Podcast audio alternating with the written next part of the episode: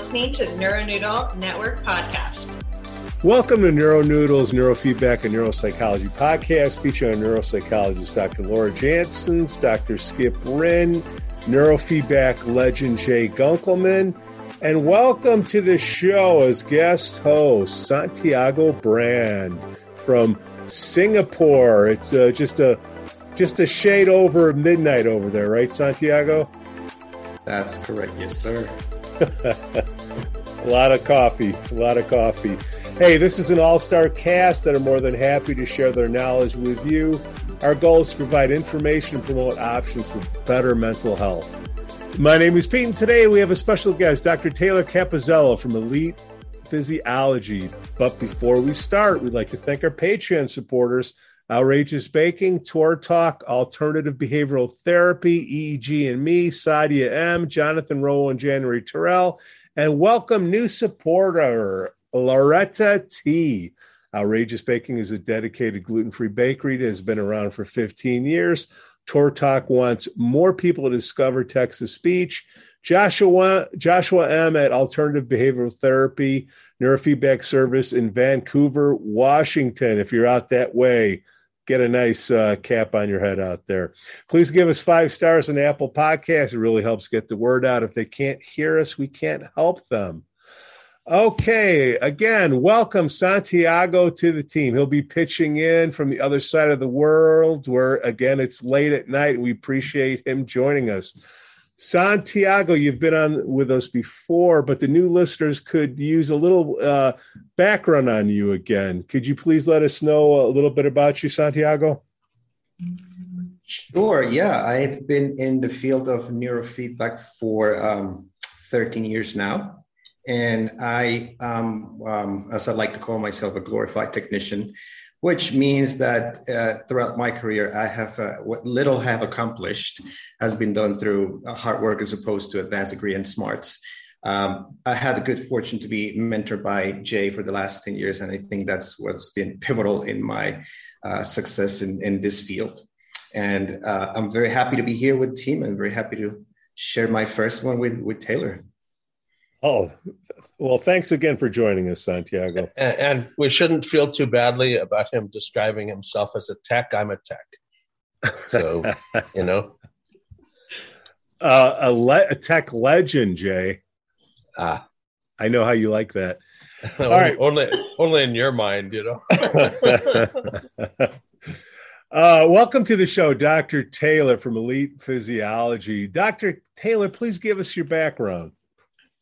Well, you know, my background actually is through body work. So I was a massage therapist for 18 years and I kept seeing similar patterns in people for breathing. And I got into biofeedback through uh, Dr. Erik Peper. And that is kind of my, my background of coming in was through biofeedback, realizing that things I could work on people over and over again for massage I could fix them. And two weeks later, they came back with the same issue. And then as soon as we did biofeedback, I, you know, placed some sensors on them and they learn in five minutes. And, and things were life changing. And so it started my path that way, which then led me to neurofeedback as well. So, and, and what, when did you get started? Well, you know, I was introduced to it maybe in as early as 2005 um, and then I actually started doing biofeedback in 2012. What did you? How did you start with your practice? Was it uh, HRV, or how did how did you introduce it? Um, you know, really, it was muscle biofeedback. That's really what got me into it. Um, my undergrad, I started looking at plantar fasciitis, which is with uh, people having issues with their feet tension. And as I started doing studies on that, I realized that uh, it was from their pelvis tilting and their breathing changing. And then into my doctorate work, I got into looking at, at that even further alongside while I was doing other EEG things. But really, breathing changes the brain, that heart rate, you know, it's really strong and it has an effect on the brain. And, you know, working top down and bottom up is, I personally found to be a really great approach. What symptoms have you been able to train? Uh, because we get a lot of uh, moms and dads, you know, parents that listen to the show, and there's various symptoms that you know pop up that they use you know biofeedback and neurofeedback. What have you seen what is your own personal efficacy uh, that you've seen in your practice for for symptoms yeah, I mean, the main thing um, I do see a lot actually for panic attacks and anxiety because that so correlates one with the brain and with breathing. So we do neurofeedback and uh, breathing biofeedback every single session, as well as stimulation technology and and uh, and all of those things start to rewire a person and train them. And they're you know sent home using the breathing biofeedback tools that i give them. I usually send them home with a, an app for them to practice with that i can track as well seeing how it's going. And it's you know the body will start changing the brain and the brain will start changing the body. So panic attacks anxiety um, adhd of course everybody in our field that's like a really great easy one for it um, that that it can work for. Um, I keep getting a lot of really hard cases thrown at me, so, but um, but you know, and, and, they take a little bit more finesse and and you know, kind of going down a couple different rabbit holes to figure out. But when you know it comes to those the uh, anxiety and, and ADHD, that, that's the the nice straightforward ones. And then, you know, with, COVID coming around or Omicron now, what uh, are, are, there any other? Does that that sure certainly doesn't help with the anxiety? Do you see any other symptoms that are popping up?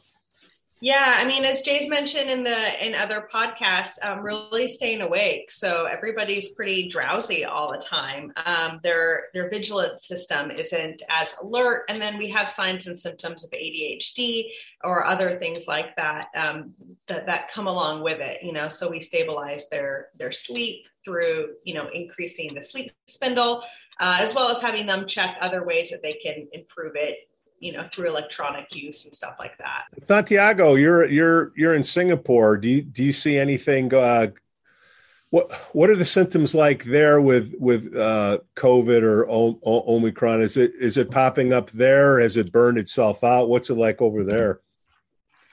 No, it's it's very much like like Taylor was explaining. Uh, the first thing that I've noticed is that sleep has been uh, highly impacted in, in, most of the population. It's interesting because, uh, as far as I know, Singapore is the uh, most vaccinated country in the world right now. I think our vaccination rate here is about 98%. And as of February 1st, is mandatory. So, you know, if you don't want to get vaccinated, you don't get to the, go to the office here or go to a shopping mall or go to a restaurant. Um, and I think this is going to push up the vaccination rate as close to 100% as possible.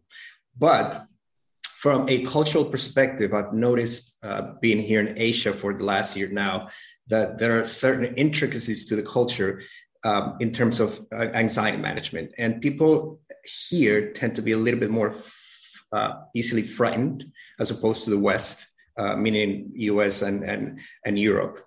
And therefore, the anxiety levels here are much higher. Uh, you know, even though we're highly vaccinated. People who are getting it are getting mild symptoms.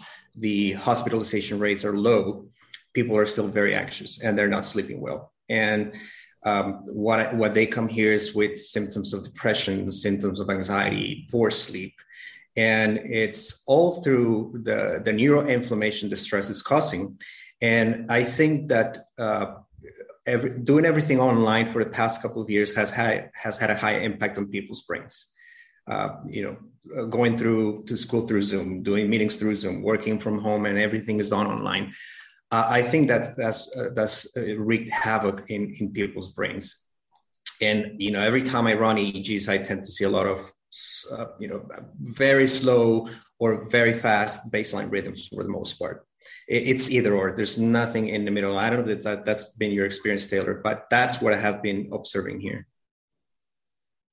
And then Taylor, I, I was pointing out that cat back there. Uh, Jay and Santiago, you guys uh, have a little connection to Korea and uh, Las Vegas. Uh, Jay, did you finally get that dry sensor cap from the uh, the iSync guys? Yes, and I um, from uh, basically never having touched it before. Um, when I took it out of the case, I had to charge it. But uh, as soon as it was charged, it took me about two for my first ever uh, sample recording, which I push, uh, posted on Facebook as a, a short uh, video uh, clip. Uh, j- just just the sample screen is like you know maybe 30 seconds of of waveforms, and um, you know you know when you put it on and all the impedances are green and you know I don't have to do anything. Uh, uh, just click start and and it did a nice job uh, uh showing sample EEG, very nice and clean. You know, uh, um, I was watching the EEG go by, so there's a lot of lateral eye movement. but other than, other than that, the uh, the record is clean. Um, you know, again, if I would have been doing it as a demo, I probably shouldn't have been watching the EEG go by. But um, it, you know, it, it, was quick. It was easy.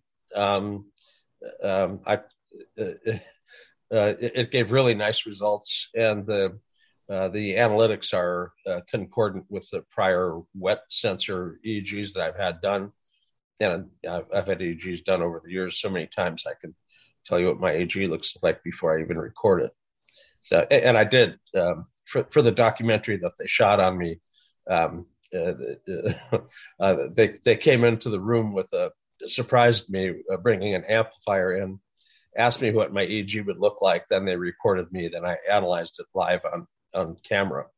So, um, so that I have to say that the the documentary has uh, t- taken a a rather interesting twist with international film festivals.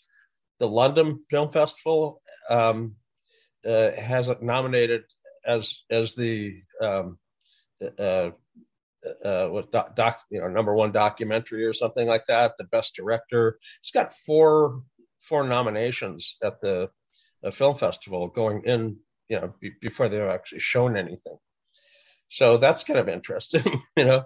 Um, but we'll see. It's it's. Uh, I think uh, they they sent it into maybe a dozen Skip, before I get to you, real quick, Santiago and Jay, you had an experience with that cap. Is it possible? Because one of the hardest thing is is to train a tech to figure out the right spots to put the sensors and whatnot. Can you really just pop that thing on and you'll get the right placements on everything? Yeah. Um, well, you can't just sit it on the back of your head. You know, I mean, you got to sit it on you know your the the frontal electrode should be you know in, in this spot where you expect the frontal electrodes to be. But you know the, it, it, it expands out uh, to be bigger and it compresses down to be smaller. And all the electrodes stay in the appropriate 10 20 position. There's little gears and levers and springs and everything inside of it. It's what, really well engineered. Um, and you know uh, you, you put it on, center it properly, don't have it tilted to one side or the other, and you're up and running. Um, I, have seen it have uh, electrode uh, impedance issues only a couple of times when I've seen it being demoed, and it wasn't. You know, they they grab a piece of the of it and kind of move it around to get the hair kind of parted out of the way. They have a little control that says vibrate uh, that that can give things a little buzz to get the little tips to go down through the hair a bit better. But I, have ever I've yet to see anybody have difficulty with the hookup. It's it's quick, it's easy, and uh, again, unless you're just kind of trying to do it wrong. I mean, if you got the, you don't put it on tilted like a you know like a chapeau in France or something. You know, you get you know set it on square, uh, set it on so it's you know low enough to the front so it's not just on the back of your head and um, you're, you're, up and running. Um, uh, for very young kids, uh, you have to actually extend the electrodes. There's a little tool that comes with it. You can uh, uh um, pop the electrodes and extend them out so you can get to a smaller size head. But um, you know, unless you've got a really small head, the the a normal adult or teenager, uh, the, the the standard setting uh, electrode length is fine and the electrodes stick out about this far from the actual helmet. So if you've got, you know, hair, uh, you know, it, it, it, it, has the ability to be stuck down through a fairly thick head of hair. So um, I, I, I'm extremely impressed with the quality of the recording. I've seen a lot of dry sensors that, you know, all the way through the electrode recording. You're going to pop over here, you pop over there. Uh, the uh, electrodes are unstable. And this keeps everything held in place really nicely. Um, it, it, it did a beautiful recording. Uh, so one size fits all. I've seen pictures of it. How how much does this thing weigh, Jay? Approximate. Um, I don't know exactly what it weighs. It, it, it's not it's, it's not inconsequential, but it doesn't feel like you've got a a barbell on your head or anything, you know. Um, so nothing, nothing that would invite like neck tension or any anything like that. No, no. Okay, okay. Not at all. I found it to be rather comfortable, and it, after a minute or so of wearing it, you forget it's it's there. So you, you like wearing you feel a little bit of the pressure from the electrodes at first, but then after a couple of minutes, you just forget it's there, and it's very comfortable to use. Very, very, very, very, very light. You ever wear it out in public just because you forgot to take it off, Santiago? it, it, has I a little not, bit, but a, that could happen. It has a little bit of a Star Wars trooper look to it. Uh, so, uh, uh, you know, I was thinking uh, Rick Moranis, Spaceballs, right? Big, big, uh, big helmet. I think his name was Taylor. Um, and, and kind of piggybacking what Santiago brought up and just culture. You're in the Bay Area, correct? San Francisco. So just general question, but I mean, geez, we're you know we say pandemic like it's one thing. It's been a couple years, and it's it's like this, you know. Um, so my question to you is, how has you know California and and Bay Area policies uh, affected what you do? And I'll tell you, up in Alaska, we in you know March of twenty, I guess we stopped doing neurofeedback just because you know people in the same room hands on heads and all that stuff and so that's how it impacted us. We're still kind of trying to work our way back in. But so the question back to you is like how has that impacted? What have you done to um, kind of manage policies which are pretty strict right? No no judgment but they're strict there stricter than other places for sure. Yeah. Yeah as um you know basically we're in mental health. And so there's um you know we were able to go back in person a little sooner uh, so I'd say it was just it was the three months that we weren't allowed to be in office in person, and um, so during that time, I did a lot of breathing biofeedback on Zoom. Um, you know, and I debated if I wanted to switch to virtual uh, for neurofeedback, but honestly, I really love stimulation technology, and most of that we can't do uh, virtual. It's a little harder to send some of those units, or not, you know, legal.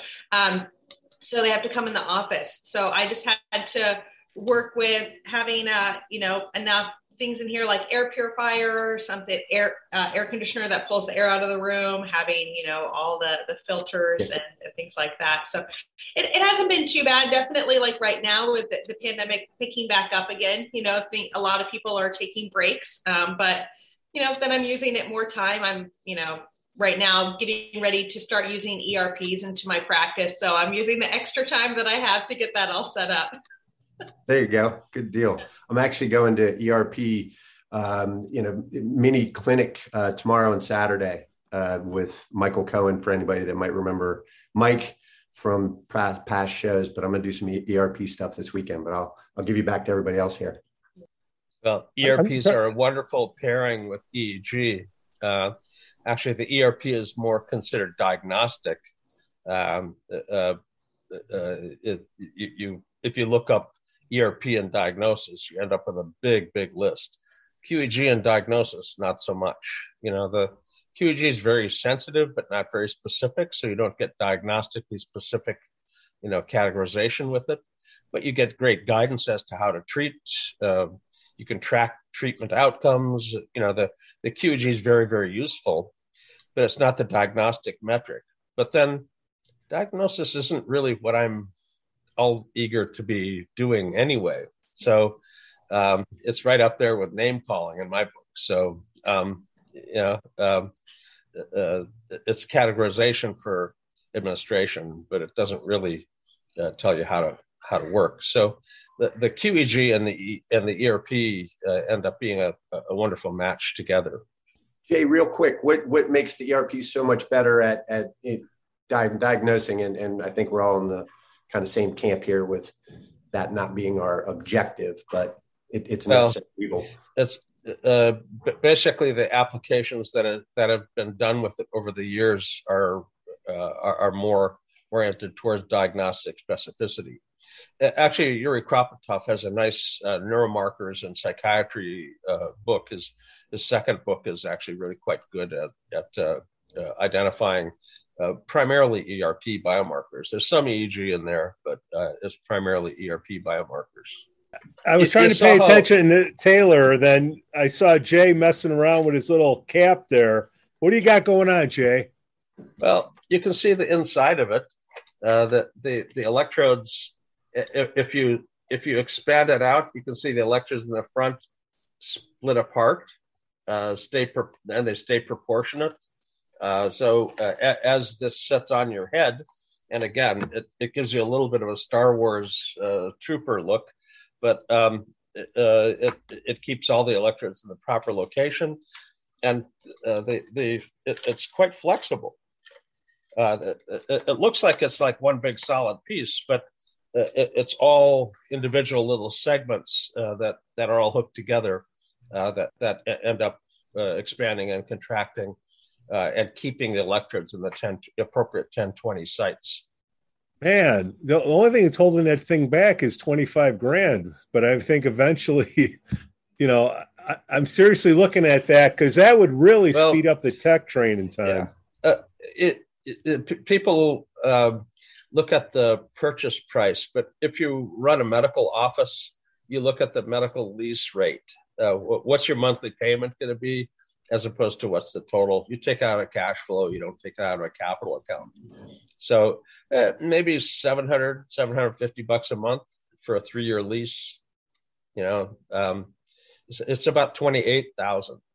Yeah. Uh, but it also has photobiomodulation. There's, there's LEDs in the center of each of the electrodes.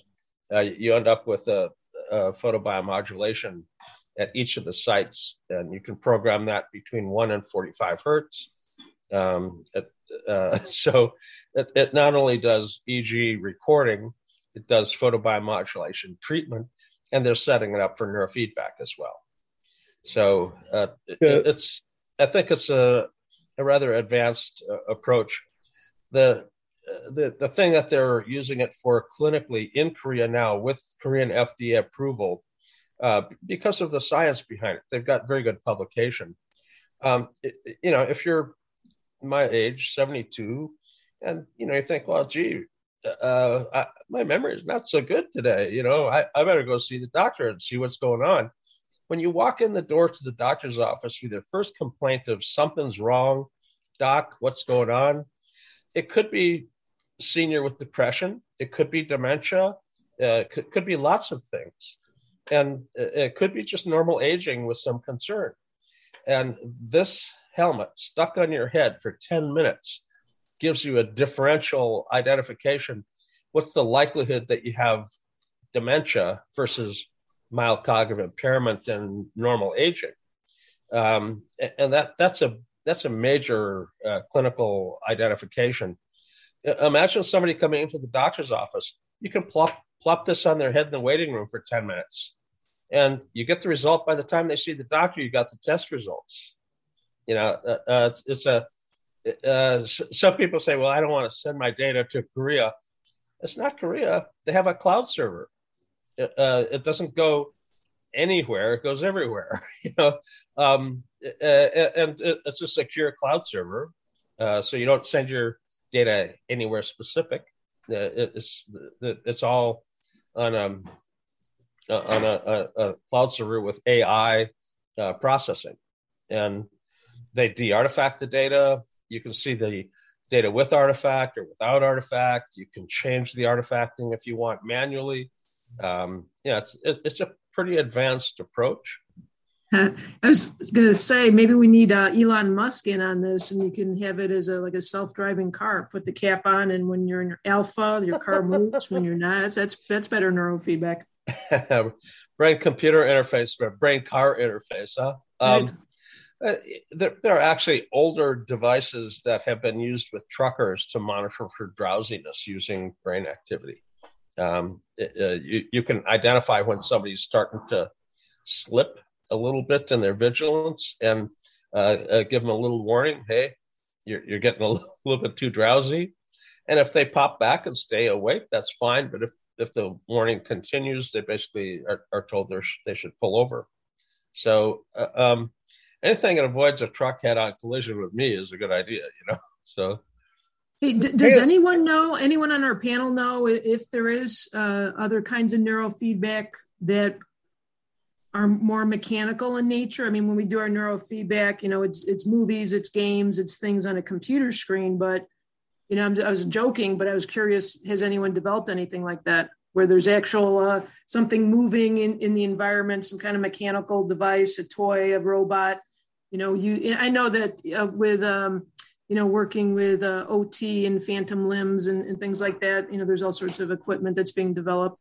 But I was just wondering if there's other anyone know of any other kind of me- mechanical uh, device used uh, with neurofeedback because that would be pretty cool to have something three dimensional. Yeah, actually, John LeMay, Dr. John LeMay, he uh, developed uh, a way of kind of flying, um, uh, not, um, you know, like a model airplane. Uh, well, he, well, not flying, just like a, what, what are they like, like a toy plane or a drone, yeah. um, doing brain modulation with it. So oh, that's uh, cool. He has a patent. It it's not um, released, but you know you can ask him about. Okay, it. not a patent yet. Okay, we're on it. no, no, he has, he has it patented. So oh, he does. Yeah. Uh, okay. but he did develop it. Okay, all right. We'll bug him to make him do something with it. yeah. Okay. There's there's a group of people uh, in Europe as well as the Koreans and myself that did a research project that was published in um, in a, a, major journal with a big impact factor. And um, basically, what it was is the ability to prove that real time de artifacting uh, could actually work without damaging the underlying signal. So that people walking or running, doing a task, up and moving around, if the EEG is being recorded in those kind of conditions, you can actually take out the artifacts that are induced by the walking, the running, the playing golf, the, the whatever it happens to be. And the um, uh, the basically the it, we try to do the the published proof before we end up seeing the I've got something to sell you. Um, and although that's not very common in the neurofeedback world, there's a lot of, uh, you know, I, I whipped this up in the lab and I'm selling it today. And there's no publication showing outcomes and stuff. So I've been very appreciative of the uh, Koreans' approach of uh, publishing uh, a positive outcome uh, research to support their um, that they're bringing something to actual market. Um, it, it, I, I, think they're doing it right as, as well as anybody can. That cap, if you're paying a, a tech 20 bucks an hour to train, I would think I was making light of the 25 grand or 28 grand, whatever it is. You pay that much for the cap, but then you don't have to pay the training hours to the tech or as much. Is that is that right? Probably. I mean, I, I, I don't know that it takes a whole lot of skill to put this on. Um, I put it on myself, you know. I mean, it, and first time with no impedance problem at all, and a clean recording immediately. It, it took me more time to fill out the name uh, and, and uh, age, my date of birth. Uh, it's one of those things where you have to scroll to the year you were born. I scroll halfway to forever with those darn things, you know. So um, it, it, took me more time to fill out that form uh, than it did to put on the cap or put on the the, the uh, wave.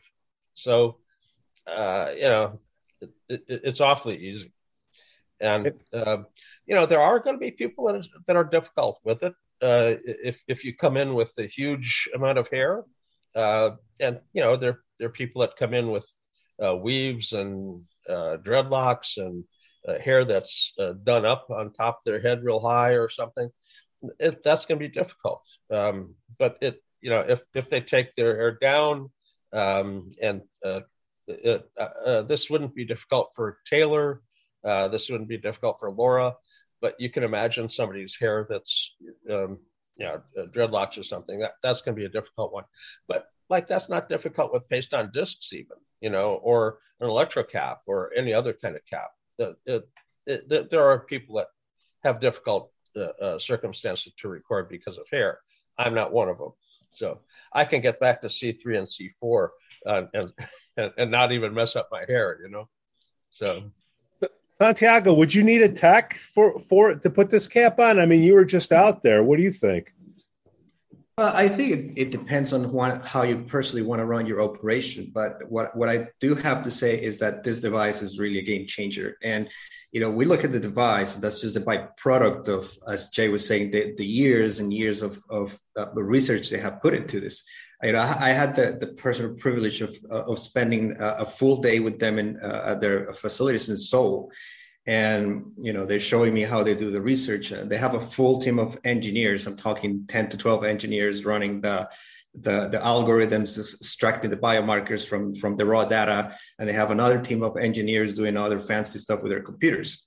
So you you can tell that they're doing the the due diligence and you know doing the step by step procedure and uh, to to get to, to the final product which is the helmet. And uh, to me, this is a game changer.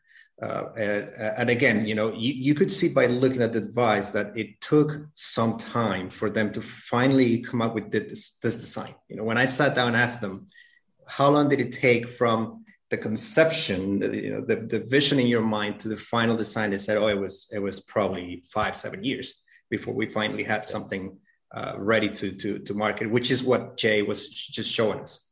Um, yeah and uh, I, I, think, in, in, my opinion, you know, I'm, I'm, I'm, getting my, my hands on one of these. It's, it's going to change the way I, I run my practice, uh, and it definitely is going to change the way I monetize uh, my, my my work. Uh, I, and it, it, will be a game changer for any other practitioner out there. I think. You know, uh, there there was a group that was went uh, out to the Midwest to work with the football players um, and Canton and uh, the, uh, the, they had to do recordings. And if, you know, if, if, you're pulling somebody out of their normal training routine, um, it's it, it actually just disturbs their their team training and teamwork. So if you pull somebody out for an hour worth of testing, because it takes you 20 minutes, half hour to hook them up and another 10, 15 minutes to get them cleaned up when they're done, and then, then they have to go take a shower after that to get it get rid of it all. Um, that, that that's really disruptive to their um, uh, procedures. Uh, a, a 10 minute scan with the uh, uh, the wave that you put on a head in a couple of minutes. Um, now I, have to say there's some NFL players that are going to have some uh, uh, difficulty because of hair. Um, you, you, can see some of them uh, have their helmet kind of puffed out with, uh, with, with whatever they've got on top of their head. But um, it, it, it's still it's it's a way to save time.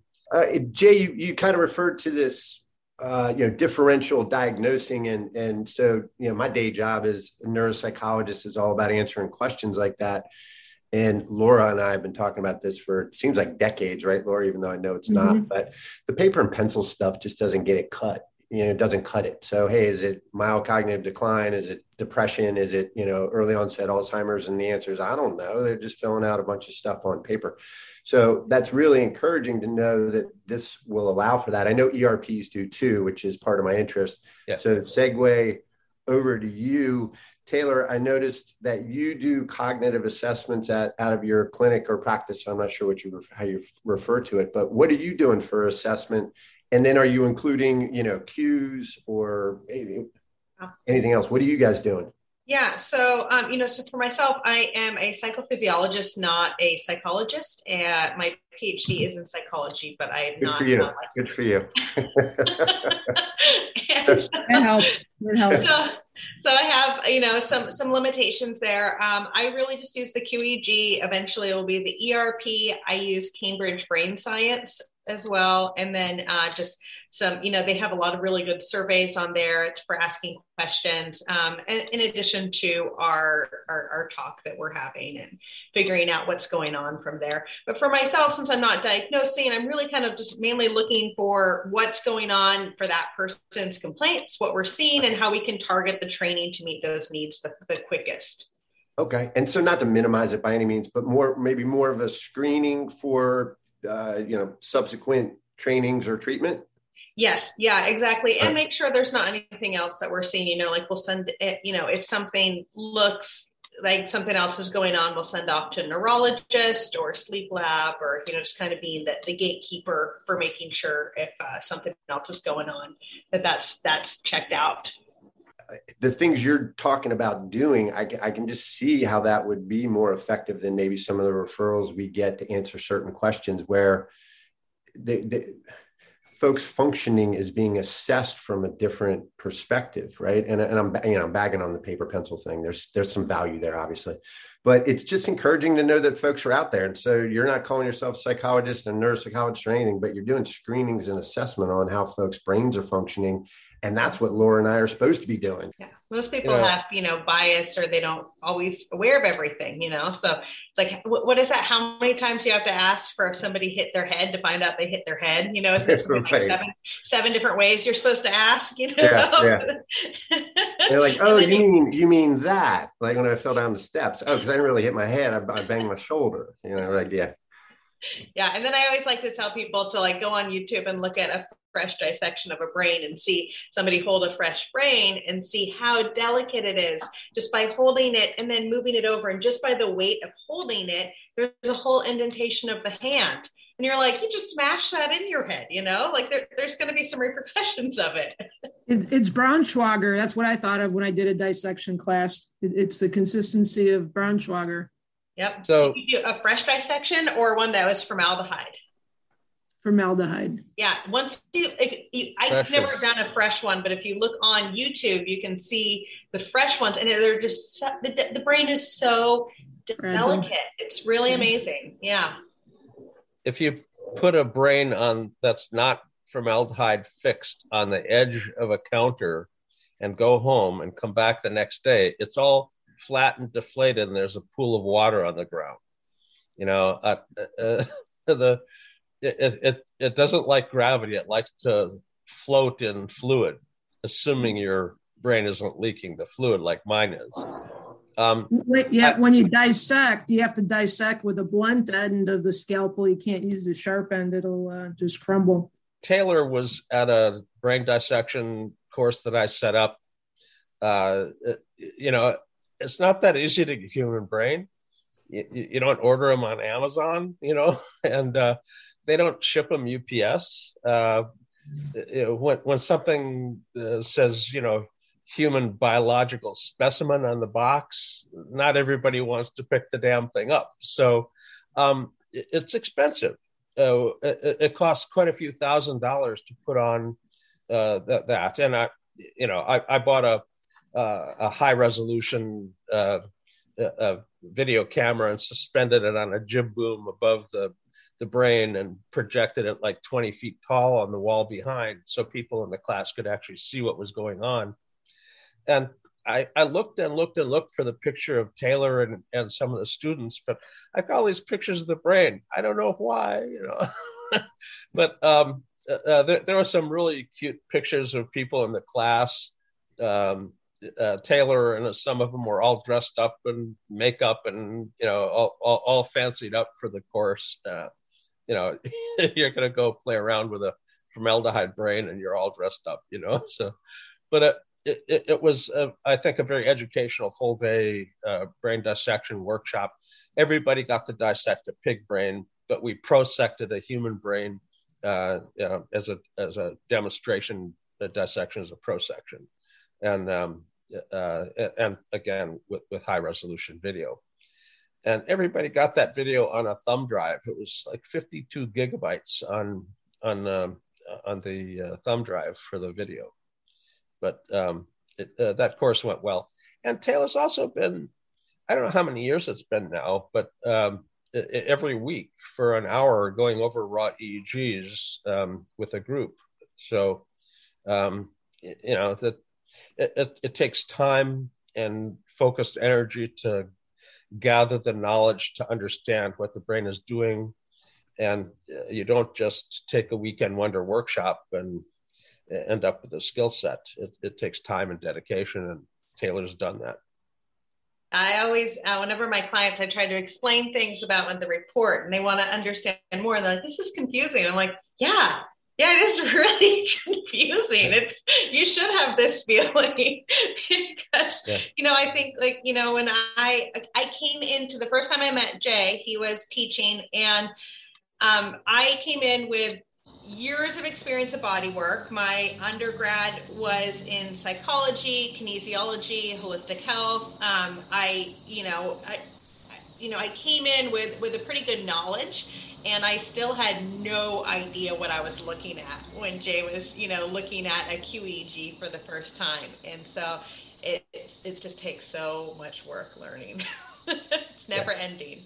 Yeah, it's the, the uh, it's an impossible learning curve with no top. It's very steep, but it's the right curve to be on, uh, and it's good to see people that are earnest uh, about their learning actually on that learning curve, you know, ratcheting up one little step at a time. So, you know, I, I, I keep telling people I I'm actually kind of slow, but I've been in the field for 50 years. You know, so uh, you know, uh, just just get a little bit every day, and after a while, you've actually got a fairly good fund of knowledge.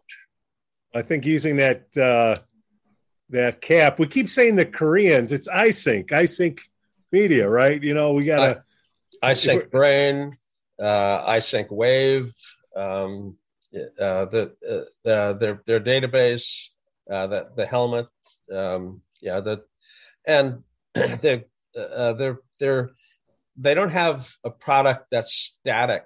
They're it's it's, it's going to be in constant development. They have data that they haven't opened up to the norms yet. They collect the data up to 150 hertz. They analyzed up to 45. They, they have gamma 2 and ripples that they could analyze. Uh, they have ERPs, uh, a, a, bunch of different kinds of ERPs. Um, they haven't executed that for normative analysis, but they have the norms. Um, uh, they have genetics, uh, they have diets, they've they've got all of that for their normative group. So uh, uh it's it's there, there's a there's a couple of careers left for people to try and execute all of the data that they actually collected.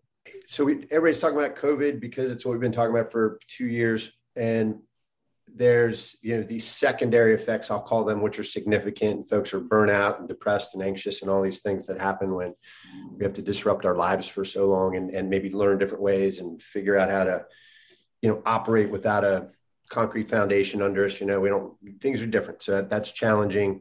But there's there's some real effects that people are responding to too right? Like things uh, shipping supply lanes are disrupted and that changes and makes things harder. All these things that are real life uh, impacts, I think in, in mental health, we're all seeing those people somehow. Um, but my question was more towards are you seeing folks that are identifying, hey, yeah, like I'm a long hauler of COVID and, and this is what I'm experiencing, or a little controversial, but I'm seeing it in my practice where folks are like, hey, I was wasn't great before, but I got my second shot and now boom, boom, boom, I got this going on. So I'm I'm more of the the virus impact on functioning.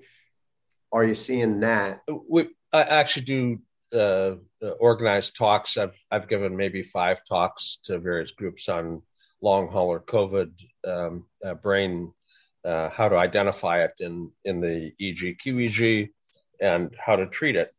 And I've got before COVID, COVID, and after treating long hauler COVID. So I've got you know longitudinal study from before COVID existed, uh, the same brain now with COVID, and then uh, the long hauler uh, brain basically with COVID, and then uh, after therapy to to fix the uh, problem. And um, you know, the, we we have a tool that can end up helping recover long hauler symptoms.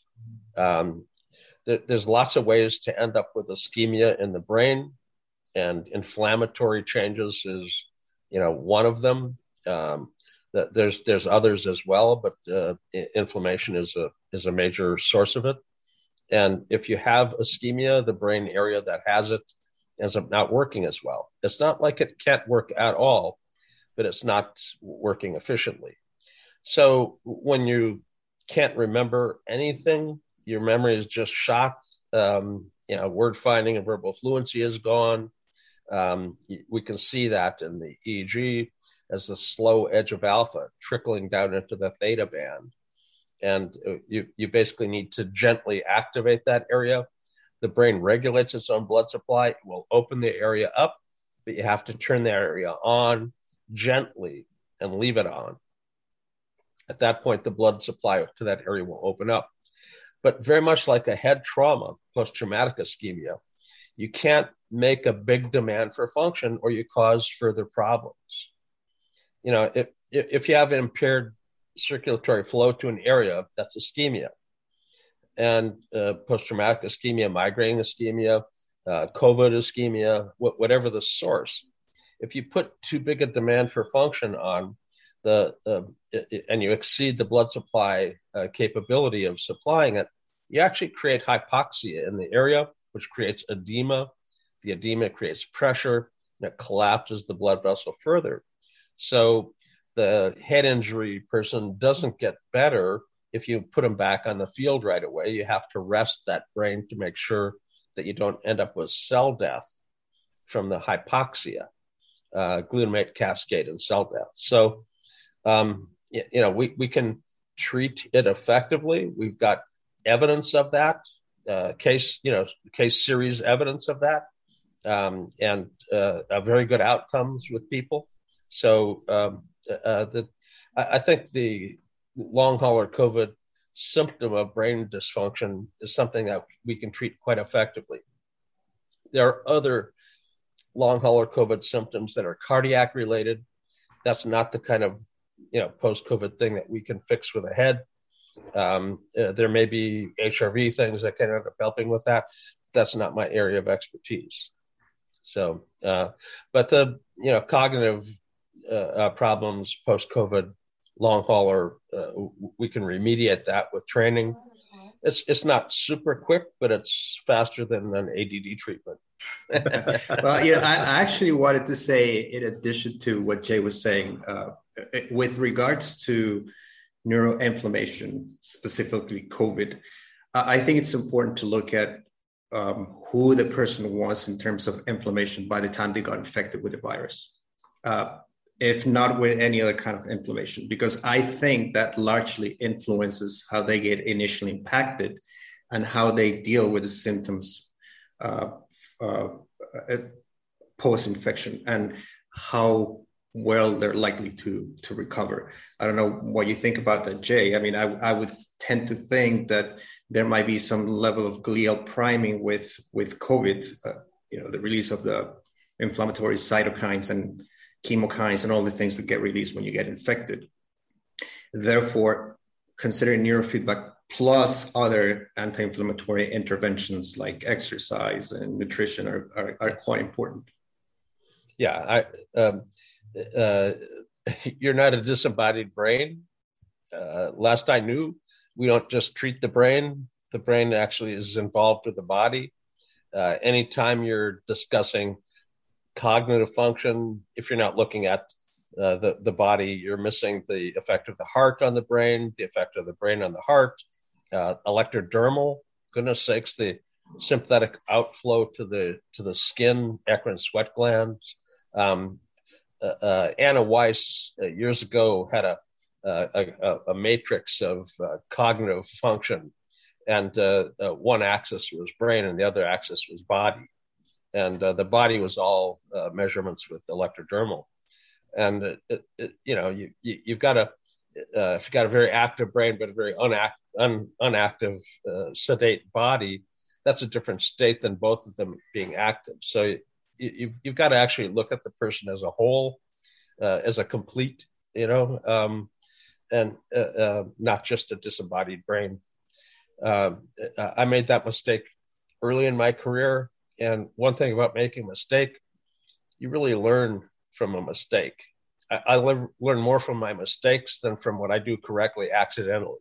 You know, um, uh, uh, when you step in something, you end up with a common courtesy of a cowboy. Where I grew up, you say, "Don't step there." You know, uh, uh try try to guide other people around uh, the error that you made and I'm so old, I've made a lot of errors. So, um, you know, I, I, I'm, I'm a reasonably good guide through the field to keep you from stepping in stuff, you know.